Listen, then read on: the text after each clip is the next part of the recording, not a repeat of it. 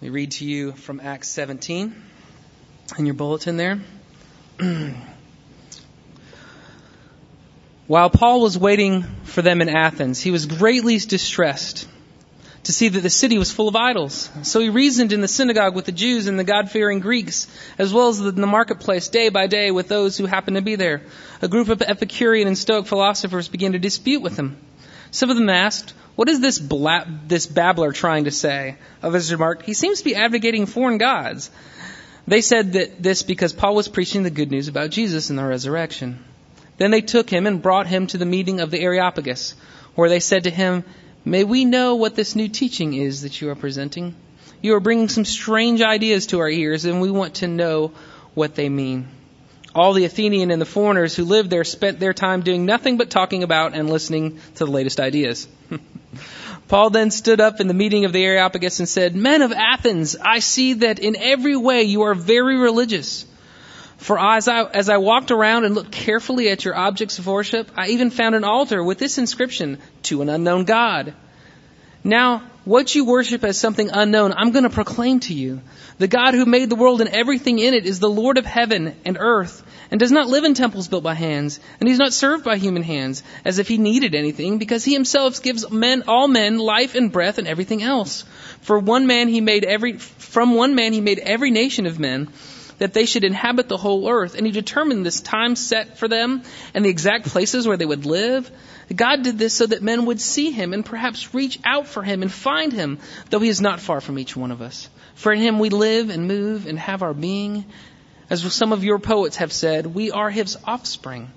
Therefore, since we are God's offsprings, we should not think that the divine being is like gold or silver or stone, an image made by man's design and skill. In the past, God overlooked such ignorance, but now he commands all peoples everywhere to repent. For he has set a day when he will judge the world with, that, with, with justice by the man he has appointed. He has given proof of this to all men by raising him from the dead. When they heard about the resurrection of the dead, some of them sneered, but others said, we want to hear you again on this subject. At that, Paul left the council. A few men became followers of Paul and believed. Among them was Dionysius, a member of the Areopagus, also a woman named Damaris, and a number of others. This is the word of the Lord. Good morning. And my name is Omari Hill, and uh, as you've heard, I'm one of the ruling elders here at Christ Central Church. Um, thank you Thank you, um, first of all, to uh, Pastor Howard, um, also to Pastor Giorgio for allowing me this opportunity. Thank you to the session, the rest of the elders of our church, and thank you to all of you for praying for us and giving us words of encouragement, especially as we get closer uh, to the end of graduating from seminary, which I can't wait. Um, as we continue our sermon series in the kingdom of God, First, we heard from Pastor Giorgio, and he talked about the Word of God. And we heard from David Speakman the other week, and he talked about God's mission and our mission.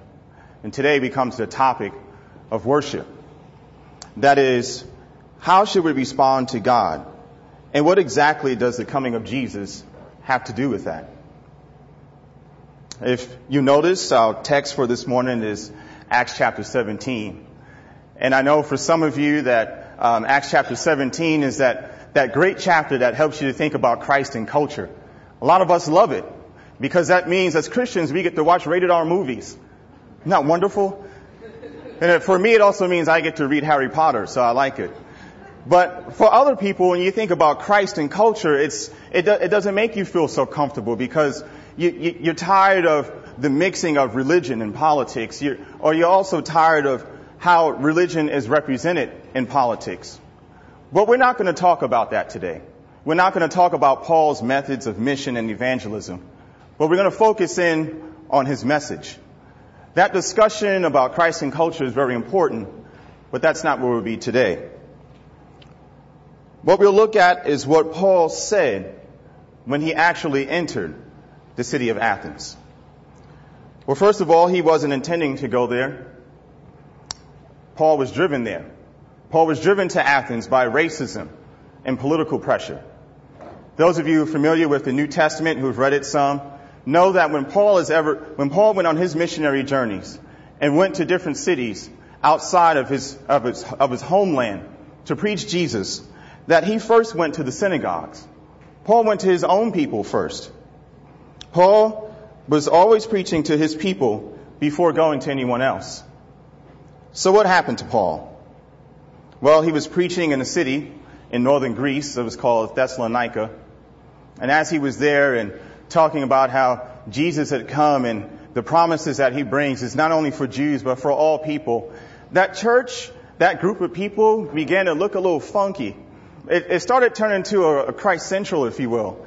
Some strange music, a lot of strange people starting to mix in there. And, and so the, the Jews that were there, not all the Jews, but the Jews who were not, who were non-believers, looked at all this and they became jealous. And they got tired of what, what was happening to the church. You know, this isn't looking like what we're used to. These people are coming in with these strange customs and, you know, they're worshiping God in, in different ways that we're not used to and they're bringing in their cultural baggage and their heritage and we don't like this. And so what they began to do is they began to talk to the authorities. And they told the authorities that, look, this Paul guy and this Silas guy too, they're telling the people of this town that there's a greater king, that there's somebody greater than the Caesar, somebody greater than the Roman emperor. There's a king that ought to be worshiped, that ought to be venerated even more than the emperor himself. And so then what happened? The authorities came after Paul and Silas and so they had to leave, they had to flee. And every other town that Paul and Silas went to in northern Greece, they were chased, literally chased by these group of people, these unbelievers who would come after them and come to each town. And after Paul and Silas had done some preaching, these people would say, oh, look, look, look, these are these people who are pointing us, who are trying to pull us away from the Caesar. They're trying to bring down the government. And so Paul and Silas had to flee once more. So Paul eventually comes to Athens. Picture it. Paul is there in Athens. Athens is that great eclectic city. People of all types of personalities and backgrounds are accepted there. I don't know if you can picture it. Some of you have been to Athens. I haven't, but I've seen some of the pictures. And the pictures tell me that although many of the classical structures are in ruins, the city itself still retains some of its romance and its glory. During the time of Paul, the leaders of the Roman Empire still admired Athens. After all, this was the great city of Pericles and Plato. This is the birthplace of democracy. This is a place where many great things that we treasure in our Western civilization were born. But anyway, Paul's there. He's looking around. He's noticing these gigantic pieces of art and architecture, hewn with incredible detail and, and glory and so much care. And I, I don't know if you've ever listened to, um, if you've ever been listening to like your favorite CD, you know, and it's playing, you got it in your car or something like that, and, you know, it's your song. You know, I like this, this is good, and you're, you're captured by it. The rhythms are going, and man, your head's bobbing and stuff like that. And then all of a sudden it skips. There's distortion. And it, you know, just, you hate it. Ah, and you keep pressing the buttons and stuff. You know, it's not working. You know, and so finally you get frustrated and you just throw the CD out and you're like, oh well, it's all scratched up. Well, this is kind of like what happens to Paul. The Bible says that as Paul was taking in the sights, he saw something that the word here is provoked. It provoked his soul. He was deeply distressed. The idea here is being sort of angry and sad at the same time. Paul noticed that this wonderful cosmopolitan Mecca of Athens, that when beheld by human eyes should make you turn to the Creator and want to worship Him, was actually full of idols. And it hurt him to his heart. So much so that he began to pursue dialogue with the religious leaders among the Jews and the Greeks. And he began to tell them that the times of ignorance, the times of ignoring God, is over. The true and living God is calling all men everywhere to repent. But, but why? Why should, why should any of us take notice of God in a growing metroplex like Charlotte? Our lives are so busy. We have so many things on our plate and all of these things are, are not bad. We're, we're trying to pay our bills. We're trying to raise our children. We're trying to improve our neighborhoods. We're trying to write sermons and lead community groups. Who has time for pursuing God when we have so much to do in this city? Maybe all the ancient ways have not disappeared. The scriptures say in verse 21, if you look at that again, it says, Now all the Athenians and the foreigners who lived there would spend their time in nothing except telling or hearing something new. Sounds like what some of us might think of religion. All the God talk is just really a good hobby. It's something you do if you have the time to do it. In the end, it's just a competition of ideas, and who really has time to engage in things like that, except maybe the middle class or the elite? Pursuing God is something for people who like NPR and Fox News. The truth is, we all worship someone or something. We all give our ultimate allegiance to someone. If that someone is not our creator, then who is it? How is it that God became just a table talk topic to help us look smart? How is it that God became a feel good tactic to help us get our praise on and fight our depression? How is it that God became just a bunch of poker chips that we could cash in on whenever we get into a tight spot? Yes, we still live in a culture where God is treated as just a superstition or even worse, irrelevant. Paul speaks to the Athenians here in the text and he speaks to us today and he says, repent. It's time to change your course. It's time to change the way you think about God. Why? Because our ignorance of God has some real consequences. So Paul proclaims these three things. God is our creator. God is our judge. And God has raised a man from the dead. If you've used Facebook before, you know that you can upload your photos and uh, put it on your Facebook page and then allow all of these people who are on your friends list to see it.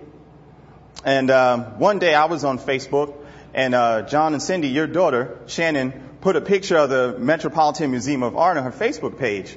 And I was looking at it and I was like, wow, okay, this is incredible. I was, I'd been there a couple of times myself, so I was taken there. I was taken back. You know how you just look at a picture and you're just taken there, especially if you've been to that place. And I'm thinking, you know, wow, look at this incredible architecture. The sheer grandeur and the, the, the beauty of the Metropolitan Museum of Art. And not just the, the pieces of art that are on the wall, but um, the, the architecture itself is breathtaking.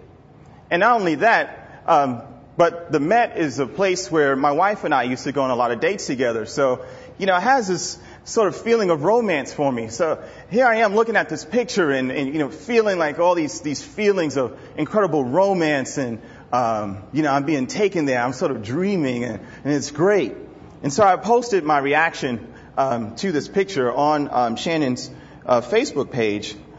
And this is how she responded. She said, she wasn't surprised that this happened because art is a connection to God. Because God is the artist who made us and everything in the world. You guys have a little theologian. She's exactly right. You look here at the text, listen to it. Verse 24, it says, The God who made the world and everything in it being Lord of heaven and earth, does not live in temples made by man, nor is he served by human hands as though he needed anything, since he himself gives to all mankind life and breath and everything. God has ultimate authority over the whole universe, and he has everything he needs within himself. God is not homeless. He doesn't need us to build him a shack. God doesn't need an extreme home makeover. God doesn't need a soup kitchen. He's not telling us to hurry up and make his dinner. God doesn't need anything. He's the one who gives us life and breath and everything that we need to exist. Without God, we die. Without God, there is no love, no beauty, no good food, no health, no good friendships. It's funny how we can spend so much time consuming television programs and magazines and websites that talk about all these things when God is constantly providing these connections to himself in the world around us. Here's the truth. God is personal and we can really know him. I should say that again. Our God is personal and we can really know him. Paul quotes the Greek poets, and he says here in verse 28, In him we live and move and have our being, as even some of your own poets have said, for we are indeed his offspring. If God sustains us and makes us the people that we are, if God made us into people that can carry meals to each other when a baby is born, or whisper words of comfort to someone after he's had surgery, then surely our Maker can have a personal and caring relationship with us. In fact, Paul is saying God intentionally wants us to know Him. Look at this. Look back in the text. It says that, and He made from one man every nation of mankind to live on all the face of the earth, having determined the allotted periods and the boundaries of their dwelling place so God not only keeps us breathing as individuals, but He determines the history and the natural resources for whole nations and empires. For what purpose? Here it is. That they should seek God in the hope that they might feel or grope their way to hope, toward Him and find Him. God intends for us to seek Him and to make Him our highest passion we can actually know our Creator in the here and the now. But be careful, Paul says. This isn't a take it or leave it kind of thing. God is our judge. The times of ignorance God overlooked, but now he commands all people everywhere to repent. But there's that R word, that R word again. It it's, makes us very uncomfortable, that word repent. It sounds so harsh because we've known so many ministers and Christian leaders, so-called people who are called by God that have abused us and have tried to set up their own kingdoms just by using this word, repent. But I want you to know today that God's call to repentance is one of the kindest things that He could ever do for us. Repentance, biblically, I say biblically, simply means turning from whatever competes for God's place to God Himself. I'll say that again. Repentance in the biblical sense simply means turning from whatever competes for God to God Himself. How should we understand this as God's kindness? We simply need to take notice of who we are. Being then God's children, Paul says, we ought not to think that the divine being is like gold or silver or stone, an image formed by the art and imagination of man. Here's the question. If God really is just gold or silver or stone, then what does that make us? Think about it. Sure, we don't have golden statues in our front lawns. We don't have neighborhood oracles who are babbling false prophecies at the coffee shop, right? Although a lot of people are just babbling things at the coffee shop. But we don't have any oracles. But don't we treat each other like, like currency?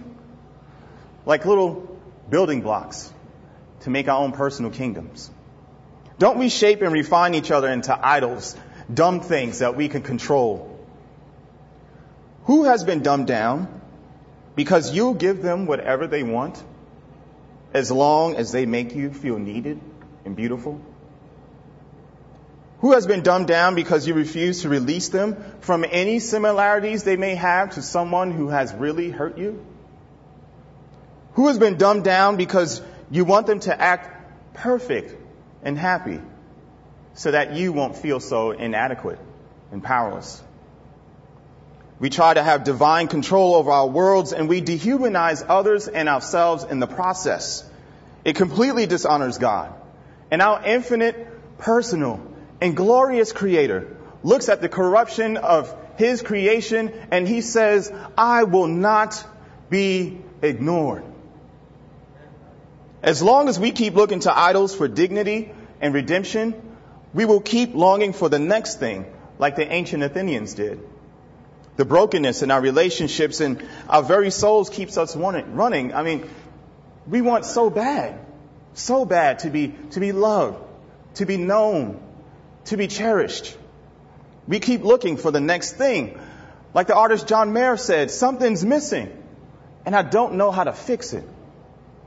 The next addition to the house, the next sexual partner, the next message on my Facebook account, the next political update, the next book on spirituality, the next football game, the next earth shattering, knock them down, help me forget all my problems worship experience.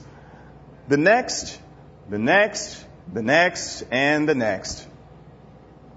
If God is so easy to find, then why can't we just find Him? Why can't we stop running? Forgive me if you've heard me use this illustration before, but I, I, can't help but apply it here because it seems to have so much connection. But one of my favorite movies is Forrest Gump. And if you remember, you know, Forrest is, you know, his ability was to be able to run. He could run really fast and he didn't have very many other abilities, but he could run. And, uh, but he wasn't the only one running in this movie. If you recall, his best friend Jenny ran a lot too. She, or she ran away from home because her father abused her. And everywhere that Forrest would go throughout his life, if you remember, he would meet Jenny. And he would always ask her this one question. Jenny, why can't you just go home? Why can't we just go home? Why can't we just go back to our Creator? We spend all our time hearing and searching for something new when God is always near us. And meanwhile, our hearts never seem to be satisfied with the God who made us. The God who is our home is calling us. Paul says that even though we know God is our creator and our judge, we simply ignore him. There's too much shame, too much inadequacy, too much neediness, too much bitterness, too many idols we have hidden in our lives. Our chief passion is not God, but God says he will no longer be ignored. There is a day in which he will judge the entire world regarding righteousness, and that day has been made certain. But there's good news. God raised a man from the dead. But you may be asking yourself, how is that good news? I mean, doesn't Paul say that this man that God raised from the dead would be the judge of the entire world? Yes, but this man is none other than Jesus. Well, how do I know that? I mean, you just look earlier in the text and you see that Paul was preaching Jesus and the resurrection to the people of Athens. God has made Jesus the judge of the living and the dead, but you can't just stop there. You have to keep digging further into the text. You have to ask the right questions. Why was he raised from the dead? Well, obviously because he died. But why did he die? The scriptures say he was crucified for our idolatry, our self-worship, our ignorance, our unbelief. The death of Jesus makes the removal of guilt and shame possible. To those who trust in Him, we have forgiveness of sins. We can stand before the God who is our judge, exposed and unashamed. But that's not all. It's not just about getting your name written in the roll call for heaven, right? I mean, it's not like we just cash in on the, the Jesus check, if you will, and then we just sit around and kind of figure out how we're going to do life together. But Paul puts it like this. In the book of Romans, he says, For the death Jesus died, he died to sin once for all. But the life he lives, he lives to God. So you also must consider yourselves dead to sin and alive to God in Christ Jesus. The resurrection of Jesus tells us that our Creator never intended for us to just be forgiven, but He actually wants us to walk with Him without shame and without condemnation. Not only now, but throughout all eternity. In the kingdom of God, this is the essence of worship, that we would actually get to live with God, learn how to glorify Him, and be transformed by His glory, both in our souls and in our bodies. God appointed a man who not only takes away our shame, but gives us our dignity. One of my other favorite movies, I have a lot of them. Uh, one of my other favorite movies, and uh, some of you may not remember this, is uh, Clash of the Titans. Anybody know Clash of the Titans? All right. Some of you may be too young to remember that one. But, uh, you know, this, in this movie, there's this huge scene at the end where, you know, Perseus is flying on Pegasus and, uh, you know, I think it's Hera who tells Poseidon to release the Kraken, you know, and, the, you know, the Kraken comes out and, you know, Perseus has got to fight the Kraken. And, you know, people love this scene. But one of my favorite scenes actually precedes that. Um, actually, something that happens in that scene helps him defeat the Kraken. In this scene, Perseus goes against Medusa. If you remember Medusa, that she's this, this Gorgon, right? Half woman, half snake, and, you know, her hair, she's got all these snakes going, and, you know, she's pretty mean with a bow and arrow, right? You don't want to get in front of her because she'll catch you with it. But that's not really what you want to stay away from. What you really don't want to do with Medusa is to look in her face. Anybody who beholds her glory gets turned to stone. So Perseus' whole thing is to avoid looking into the face of Medusa so that he can live. But here's the promise of Christ.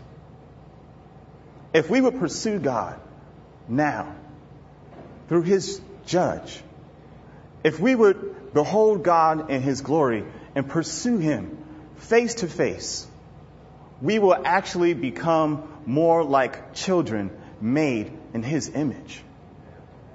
God will not make us into dust, but we will actually get to walk with life himself. And this is eternal life, Jesus said, that we may know the only true God and Jesus Christ, who he has sent. Jesus will never condemn those who trust in him because they will always share his life. And that life brings newness and hope. I know that because that life has been among us. That life has transformed many of you. I've heard some of your stories.